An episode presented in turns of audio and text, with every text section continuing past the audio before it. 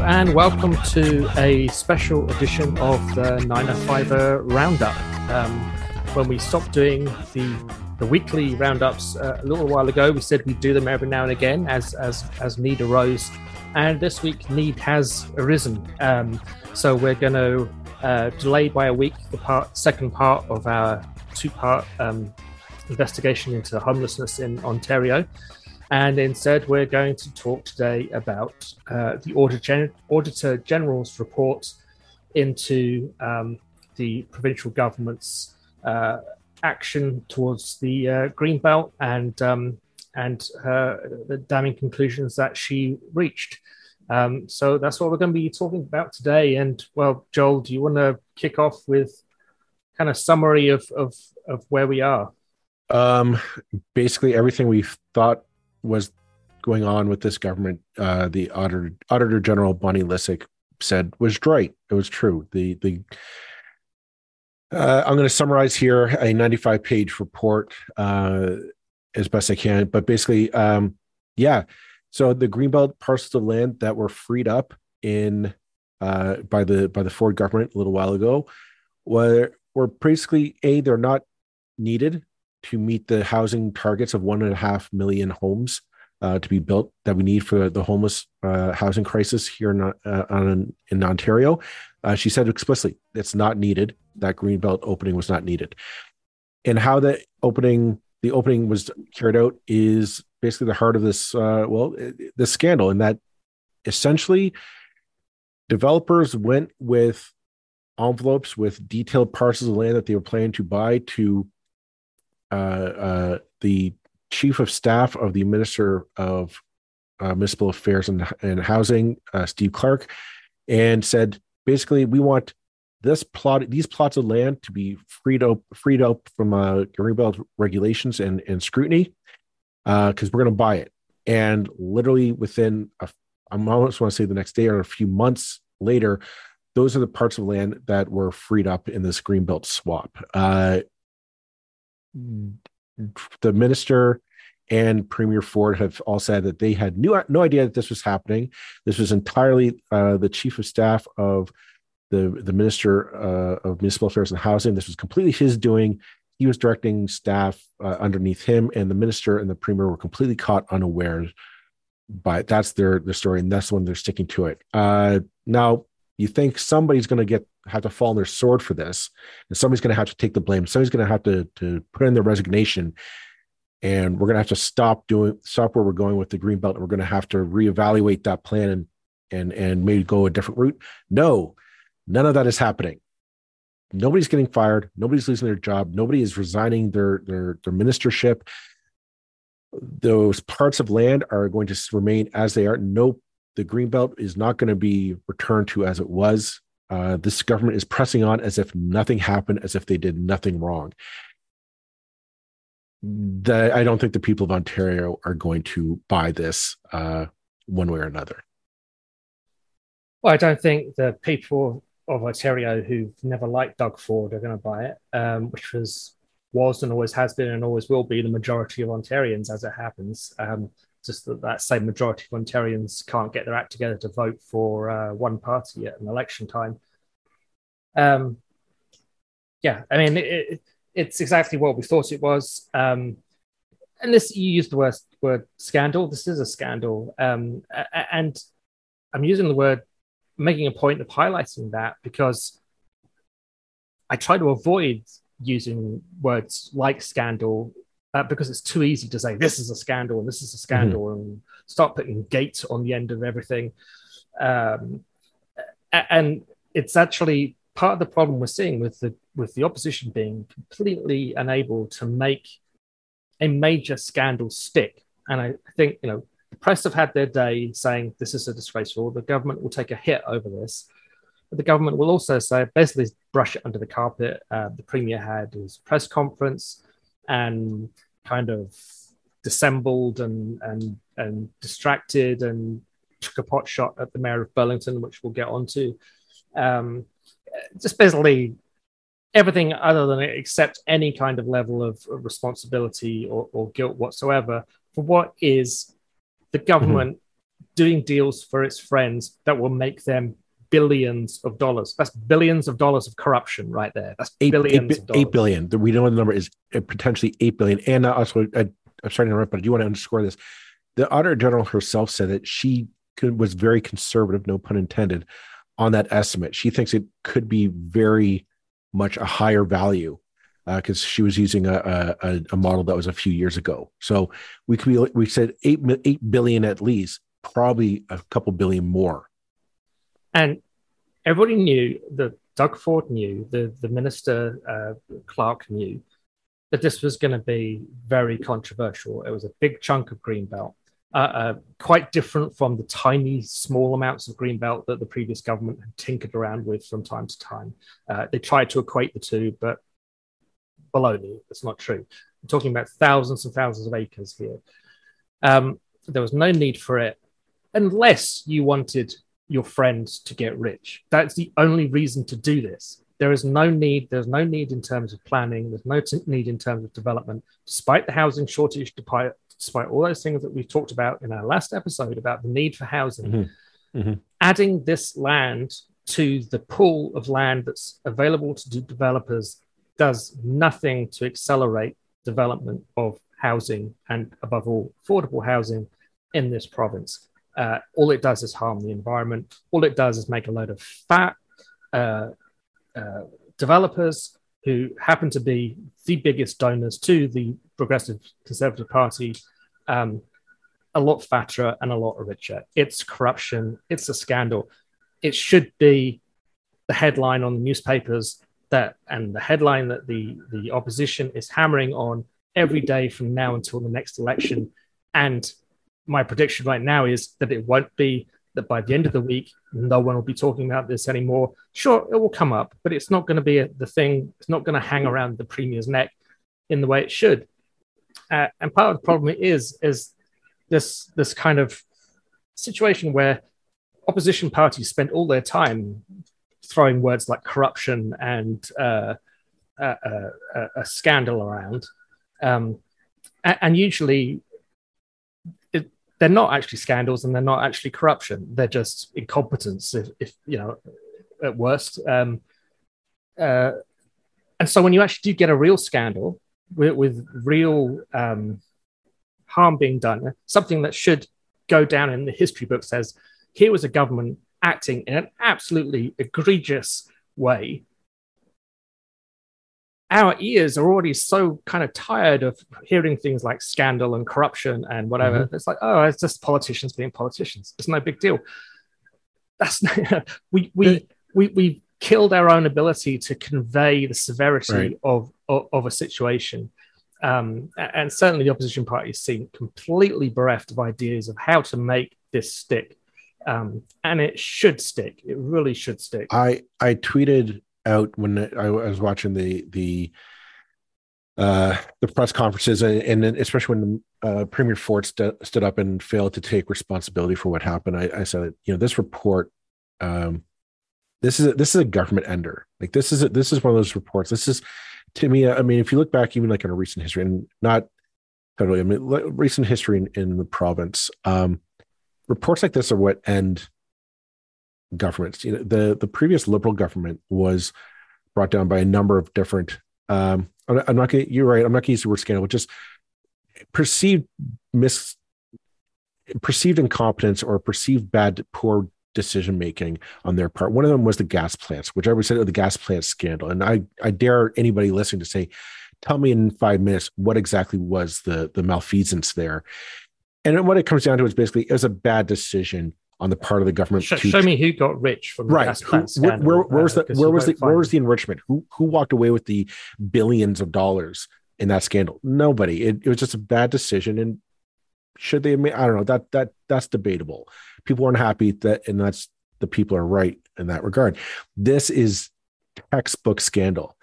Somebody went to this government and explicitly told them and this this isn't this wasn't a, a plan to help an industry. This wasn't a an industry wide policy to help grow or to meet a demand. This was a group of a handful of people who, by the way, what I believe one of them was also at the Doug Ford's uh, daughter's uh, stag and doe party that we all saw on the camera a few a few months ago. They went and said, "No, no, we're buying these specific plots of land that are in the green belt. It's cheap for us to do it now. I want you to free these up. You have to free these up from all all restrictions so that I can I can make my money off of it." And this government basically said, "Okay, we're going to do it." And what I wanted to say is you know, it, it is the, the hypocrisy of this from the conservatives to get elected on, oh, the liberals are so corrupt. The liberals are so corrupt. Liberals made bad decisions and their time to their time to go had, had come. Not going to argue with that. But this, this is corruption. This is evident that this government does not operate in the best interests of you or I, listener you you can have your your thoughts about whether you need more a more conservative, more right wing point of view or what or, or, or, attitude at the till. I get that, but this is clear. Their interests when they sit down to make their decisions, the interests of Joe and Jane Front Porch are not at the forefront of their minds. Their interests are their donors, the people who are their friends, the the the billionaire friends that they have bought and paid for for. This is a business. This is a racketeering business to them. This is a a the billionaire class, the the, the elite class in this province have bought and paid the provincial conservative government to say you do what we want you to do. Consequences be damned. I don't care who it helps. It's we want you to free up this plot of land. Do it. We want you to sell off or allow us to to operate this service or or or uh, uh, public good. You allow us to do it, you allow us to have turn into a monopoly on the service.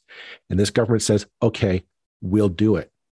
Um, this is this is scandalous. This is the stuff that should be bringing down a government. And you're right, Roland. If the provincial, if the opposition parties cannot figure out a way to kick open the door and shine the light on what is going on here and make this into the the issue and force some resignations, that we are deeply screwed in this province, ladies and gentlemen. I mean, it should be possible. It's, it's always easier in a minority government, and and the the uh, the opposition parties under uh, Tim Hudak um, had uh, and uh, Andrea Horwath did a much better job in a minority parliament situation, mi- minority legislative situation, where they controlled the committees. And that part of the reason they got the gas plant story to hang around the Liberals for so long because they just had these committee sessions, committee sessions for year after year after year, just digging over and digging mm-hmm. over, bringing it back into the headlines. Back, fine. That is easier to do when you control the committees, and in a majority situation, you don't control those committees. Um, nevertheless, it is possible uh, to to make stories stick. Um, and you've got to, I mean, part of the problem with the NDP, it seems to me, is, is that they never know. Uh, they want to be everything to all men all the time, and they want to they want to support every good cause and very laudable. I'm not having to go at them for that. Unfortunately, politics is, is such a, and the attention you get in provincial politics is so limited um, that you've really got to have your one message, mm-hmm. um, and, and it's this government is corrupt. This government is putting money into the pockets of a handful of Vaughan developers. I mean, to use the words of um, uh, Rob Burton from a few years ago, possibly before this government even existed, he may have actually said this under a Liberal government. I can't remember. Um, but Ontario is run by and for uh, a handful of Vaughan developers. Um, maybe we shouldn't mention Vaughan, but I mean, it just has, so happens that that tends to be where an awful lot of developers are from. Uh, mm-hmm. And uh, it wasn't untrue under the previous government, but it's triply true now. Um, that that everything revolves around uh, what those developers want. Everything they have ever asked for has been given to them um, with bells on uh, since this government came into office. And if you're, you know, if, if right now the liberals are having their leadership race, we've we've sat down with all the the contenders, and I would dare say this this should be leadership making material. Like you, you should be able to go in and start saying, "This is it. This is what I'm doing." Day one, you elect me as premier. Uh, we're coming in. We're we're kicking open the door, and we're we're we're we're turfing these crooks out. And my worry is like the liberals are going to be afraid of doing it because they're going to say, "Oh, but everybody thinks we're crooked," and say, "No, this this is scandals. This is this in my thinking, and I think this this could, could be demonstrative, and I dare anyone to prove me otherwise. This might be the worst scandal in Ontario Ontario history, possibly even the countries, that a, a, a handful of individuals were able to get up to the premier's office to purposely change laws to benefit them directly. Uh, and and it, and it was collusion. This wasn't. There wasn't like a, this wasn't. That's what I I, I wanted uh, to try to emphasize. Like this wasn't like a oh we're going to let you know ahead ahead of time we're planning to do this, or this wasn't some broad policy campaign promise that they're holding true to. This was a direct collusion. Somebody said no, we want you to do X, Y, and Z on this plot of this direct plot of land, and because we want to because we want to make money off of it, and they said okay this is I don't know if this is criminal. I think it's worth a worth an investigation at the very least. But this is by I can't I cannot think of another textbook definition of criminal or of, of corruption and just insider collusion than this scandal. And yeah, this is what's uh, going to be the benchmark for years to come. And, and let's let's talk about the the evidence for, for what we just alleged. Mm-hmm. Um, so what makes so the government is at perfectly at liberty to pass laws that make its supporters happy. It's nothing that's legal. You can do that. Um, that's what they get uh, elected on. Yeah. Uh, and yeah, it's nice if you put it in your platform and everybody knows that it's coming. But ultimately, you they can pass laws or or mandate letters. Yeah, um, they can pass laws that, that that do treat certain sectors of society with favoritism, and it happens all the time. Every government does. Um, you know, the, the, the liberal federal liberals, uh, the prime minister was never stopped talking about how he was going to help the middle class. Well, screw the working class, I guess. Um, you know, but he was basically like, I'm going to favor this sector of society, knowing that that's the sector of society that actually tends to to vote uh, and vote for him. You can do that.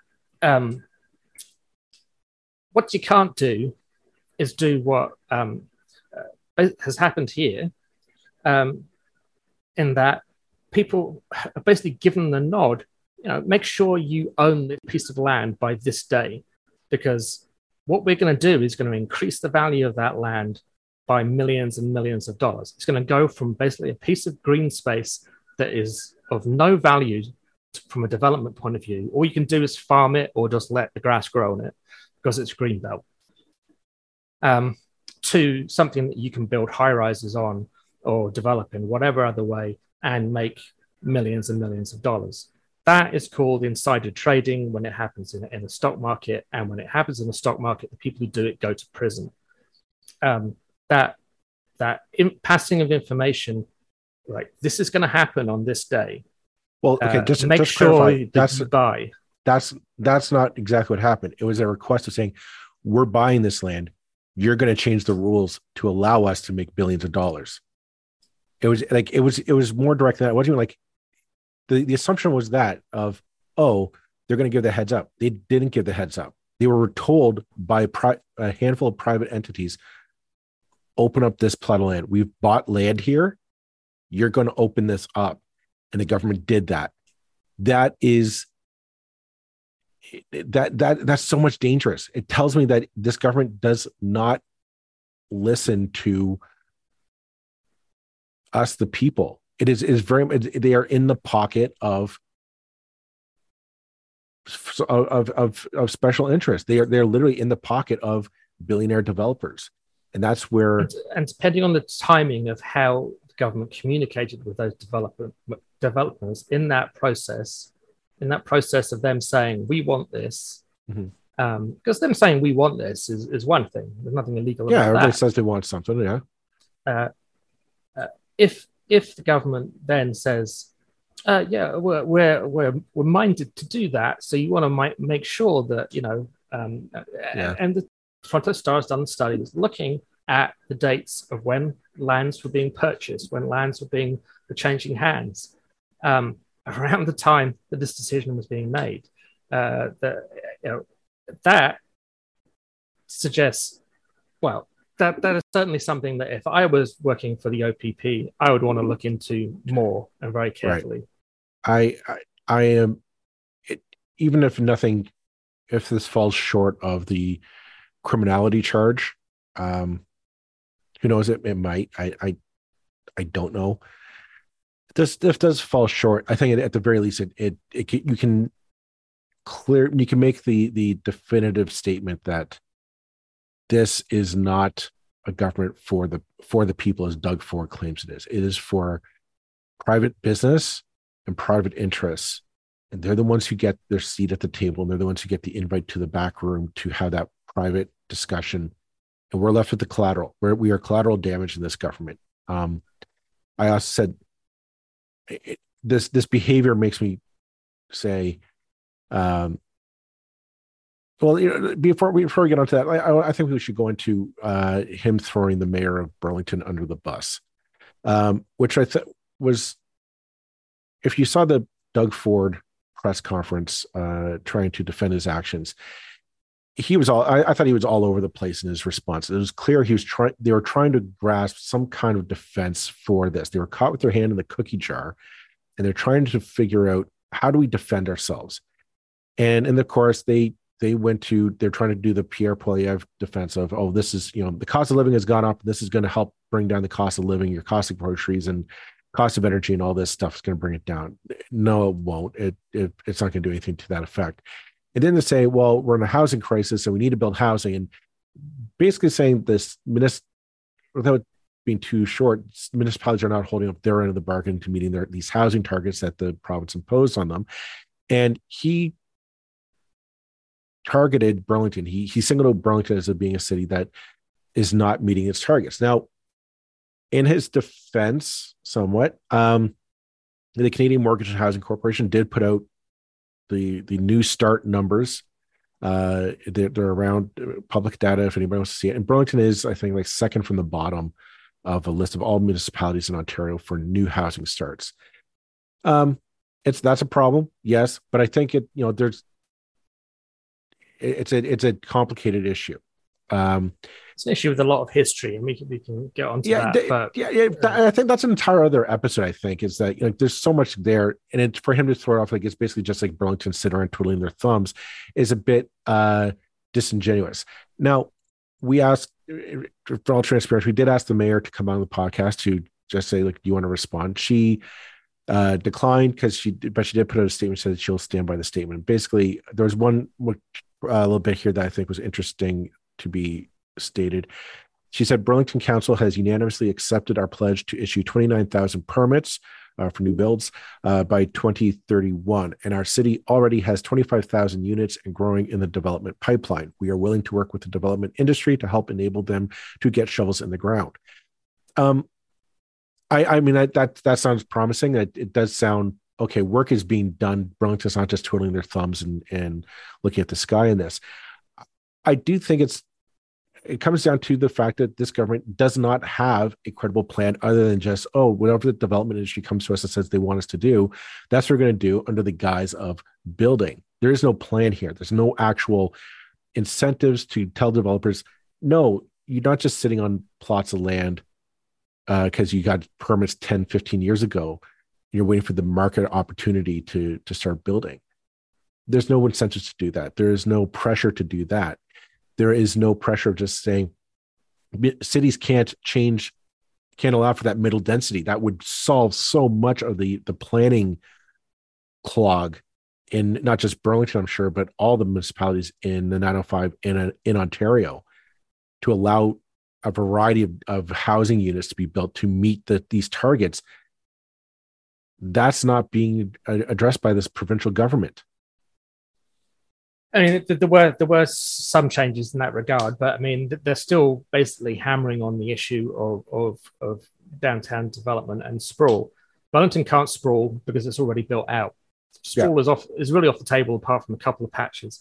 Um, and like other every other city in Burlington, there are uh, approvals sitting on the books that have been sitting on the books for years the developers have in their back pockets that, that they are not putting into action. approval's been done, been done by previous mayors, by previous councils, have been done by this mayor or this council.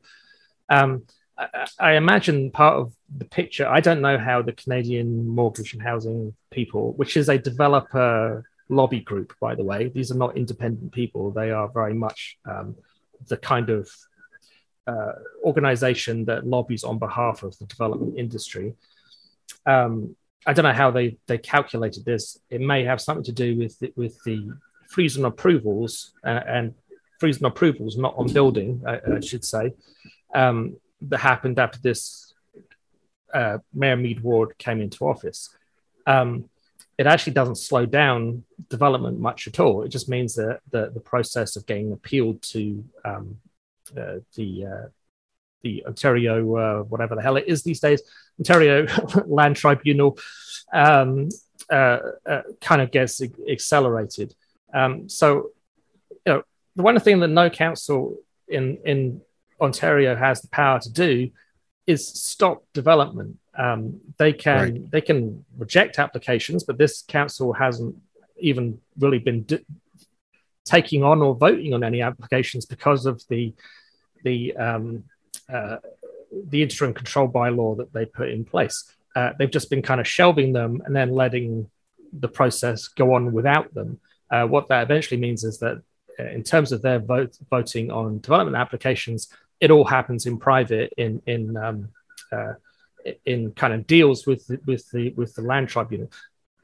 We're getting into the weeds here. I appreciate, but I mean it, it, it is kind of important to to make the key point that no council anywhere can just stop development and and like halt the development process. They can't.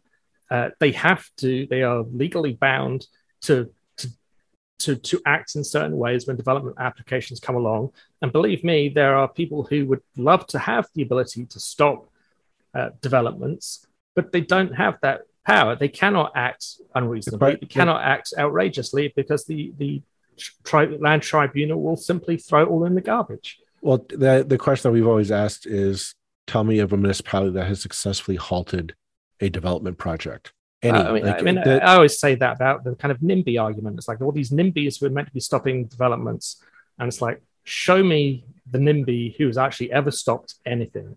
Right. Um, they may halt it, they may delay it, they may create a whole lot of stink.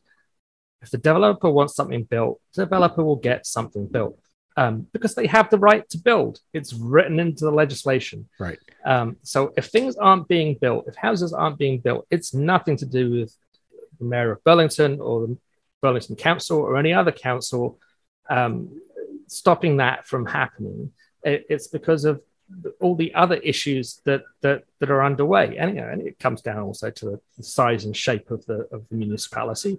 Burlington doesn't have a lot of green space; it only has downtown, and it also comes down more than anything to, to developers choosing when they want to develop.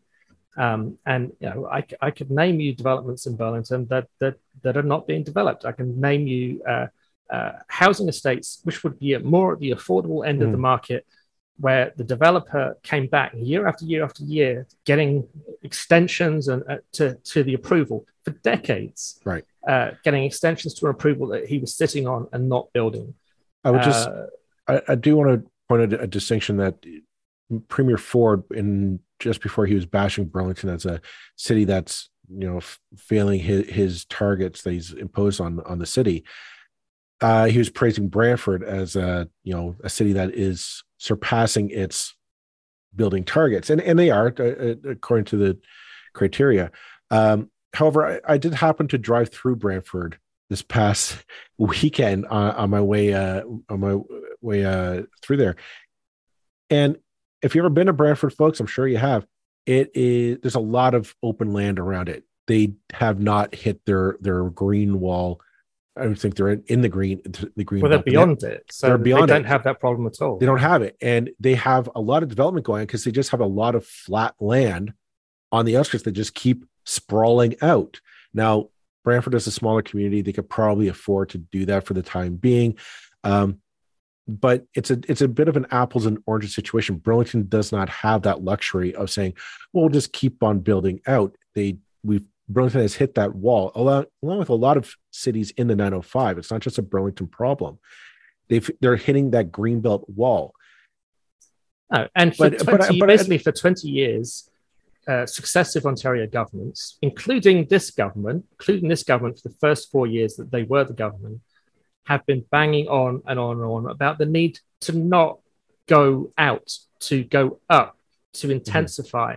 Mm-hmm. Um, and that was the right thing to do. It caused various problems, which Marianne Meed Ward could talk about all day. But nevertheless, that was still ultimately the right thing. This government, two years ago, or even a year ago, really, threw that entire history into the garbage. Said, you know what? Let's just sprawl anyway. Right. Um, uh, and, and, that, and without any consultation, without any consideration, without any planning, is what they've done. Uh, and it's ridiculous and it's wrong. And you can't criticize the cities for, for still trying to go, wait, hang on a minute, you were telling us to do this for the last right. 20 years. Uh, that's kind of well, what we're geared up to do. But here's the thing like, you, we're, we're here, we've, we've talked with a number of people across the board from homeless advocates to to economists and, and to politicians they're all saying yeah we're willing to intensify to build up but right now the game in ontario is you're either building a high rise or you're building building sprawl. There is no flexibility to say okay let's build communities that we can all be proud of and live in and and fit the people that we know need to be housed there in a comfortable uh lovely home that they can be proud of they can be safe in they can they, they they can be part of the community they are included into it. And we we aren't this government has not approached that.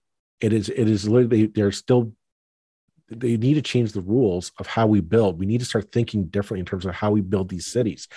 And this province this provincial government has not given the cities the tools to say okay here are your targets that were that we think you need to hit to meet this one and a half million homes by 2030 where they're staying build it underneath the old regime. The, the the tools that were left to you for a 1930s a post-war economy when when the, the idea was okay the 905 is nothing but suburbs and everybody's going to commute into toronto for their jobs.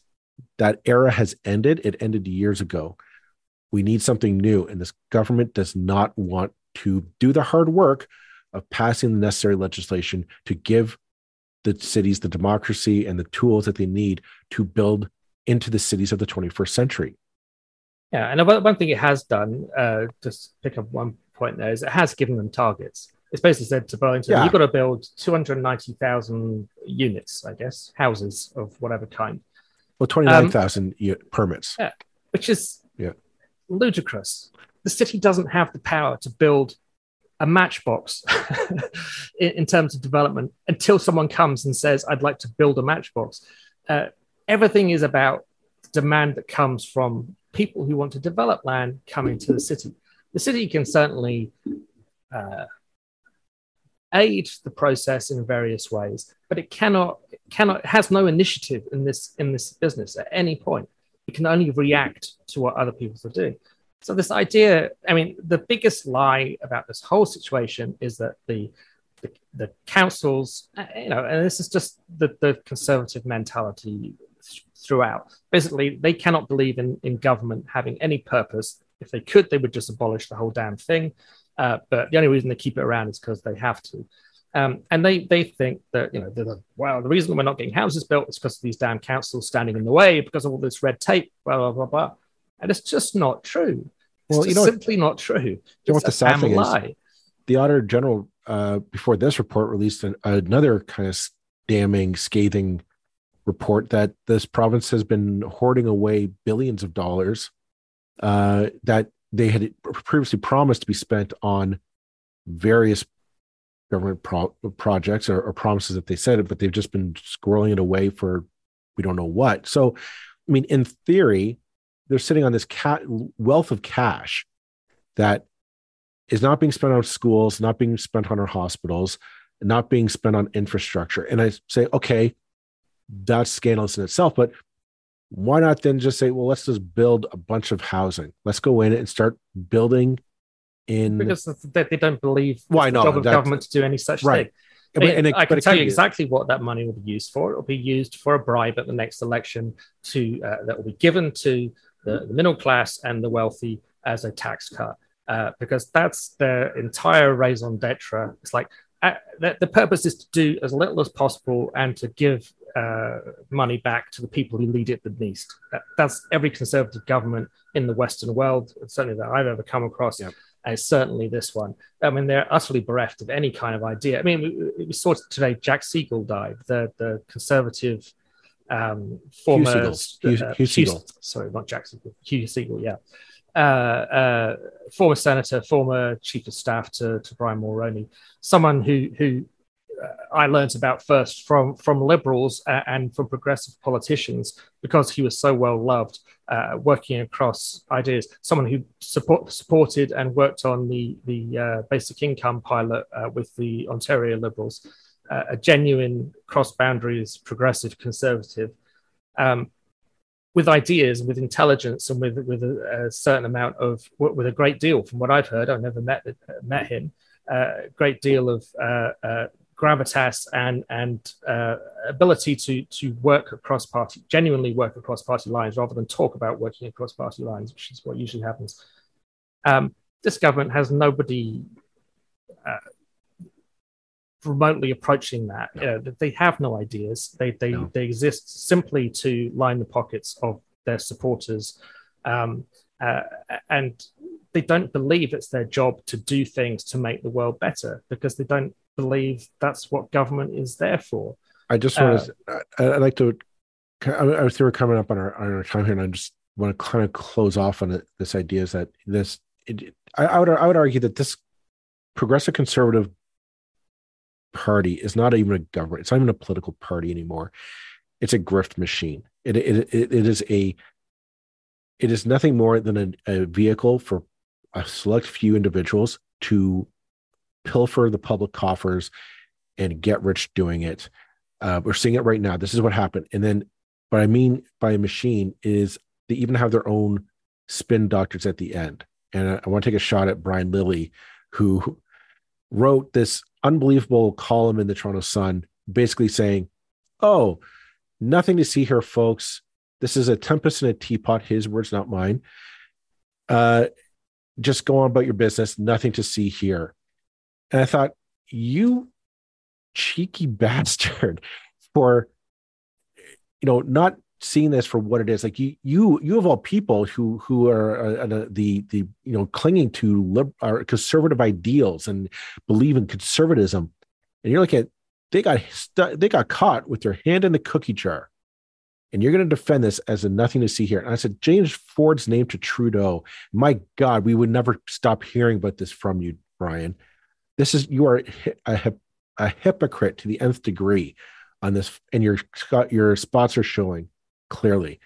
Um, but I mean, that's what it is. It's clearly like somebody has in mind. Okay, tell us what you want us to do. We'll do it, and we're going to have our arm of Postmedia flunkies. Because the other thing is, uh, Doug Ford also got to write an op-ed in the National Post defending his actions, which I've never seen happen before. I've never seen a premier getting an op-ed eh, after a scandal to defend their actions. That I thought was um, outrageous, and that's that's that's what conservative politics, I think, in this country, or at least in this province, are is a select few private interests get to control the levers of power. We get to pilfer the public dollars, whether it's we're going to privatize healthcare, we're going to make it so we get to steal all the nurses and the doctors from the public sector, and we employ them in a private clinic that's going to be crappily run and we're going to charge you a boatload of money and somehow we'll put it on an app so it'll be great for you. And we're going to make billions of, of it and when people say hey this doesn't work. We're not re- we we think this is wrong we're going to get our our lackeys in Postmedia uh, news network to say no nothing to see here folks. Go on about your business. Here's a tax here's a tax cut coming and oh yeah it's uh it's actually those those blasted liberals fault even though they haven't been in power for eight years yeah. Sorry, that's just my that's that like that's I mean, uh, that's my I, rant of I, what we're what we're getting hosed on in this province. I'm a, I'm a little testy on this. No, it's it's ultimately the the big the bigger the biggest problem of all is is the inability of our political class and of our media, um, what's left of the media, uh, to hold um, any level of government to account, uh, uh particularly at provincial levels. I mean, the provincial legislature. In all honesty, I mean, I thought this when when I was involved with politics and when I was involved with, with one of the parties that was actually in government. Um, the, the the Ontario legislature is a terrible joke of, of a legislature. Um, the MPPs have no power. They are basically functionless drones who vote how they're told. There's no such thing as, as a backbench rebellion in, in Canada, as far as I'm aware, um, which happens in other uh, parts of the world. Look at the UK. Yeah, they're, and they're I, know, I never back, thought that their, their backbench turfed uh, three prime ministers uh, all in one term.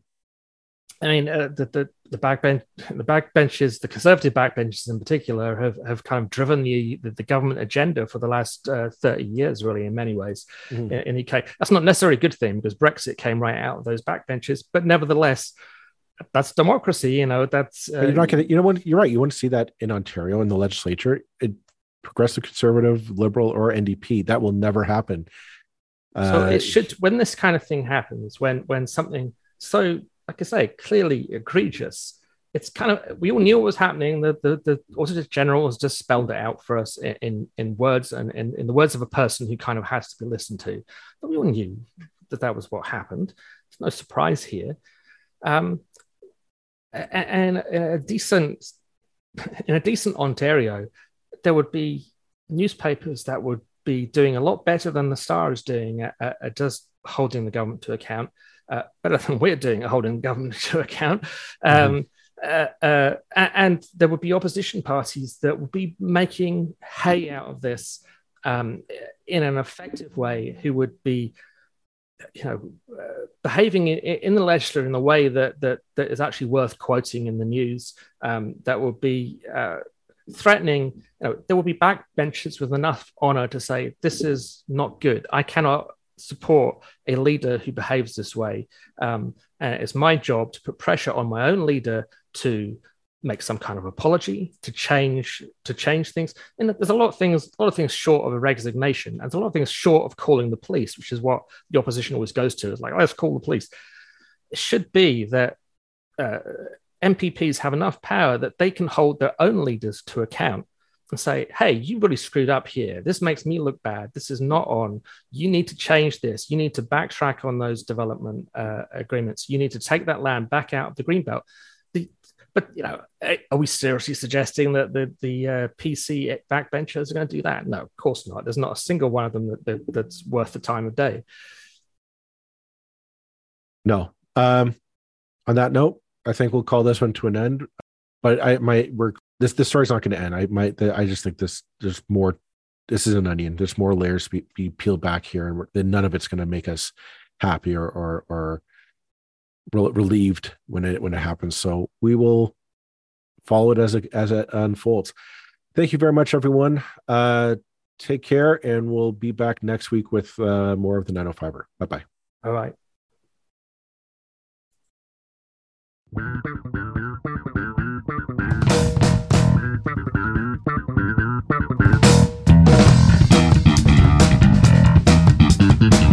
That's it for this episode of the 905er. Thank you for listening.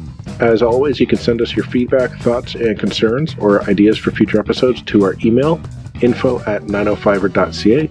We love to hear from you. You can help us keep the 905er going by financially supporting us through Patreon as well as PayPal. Visit us at 905er.ca and click on the support tab. As well, links are in the show notes for your convenience. Lastly, you can find us on social media. Search for the underscore 905er on Facebook, Twitter, Instagram, and LinkedIn. So long for now. See you next time.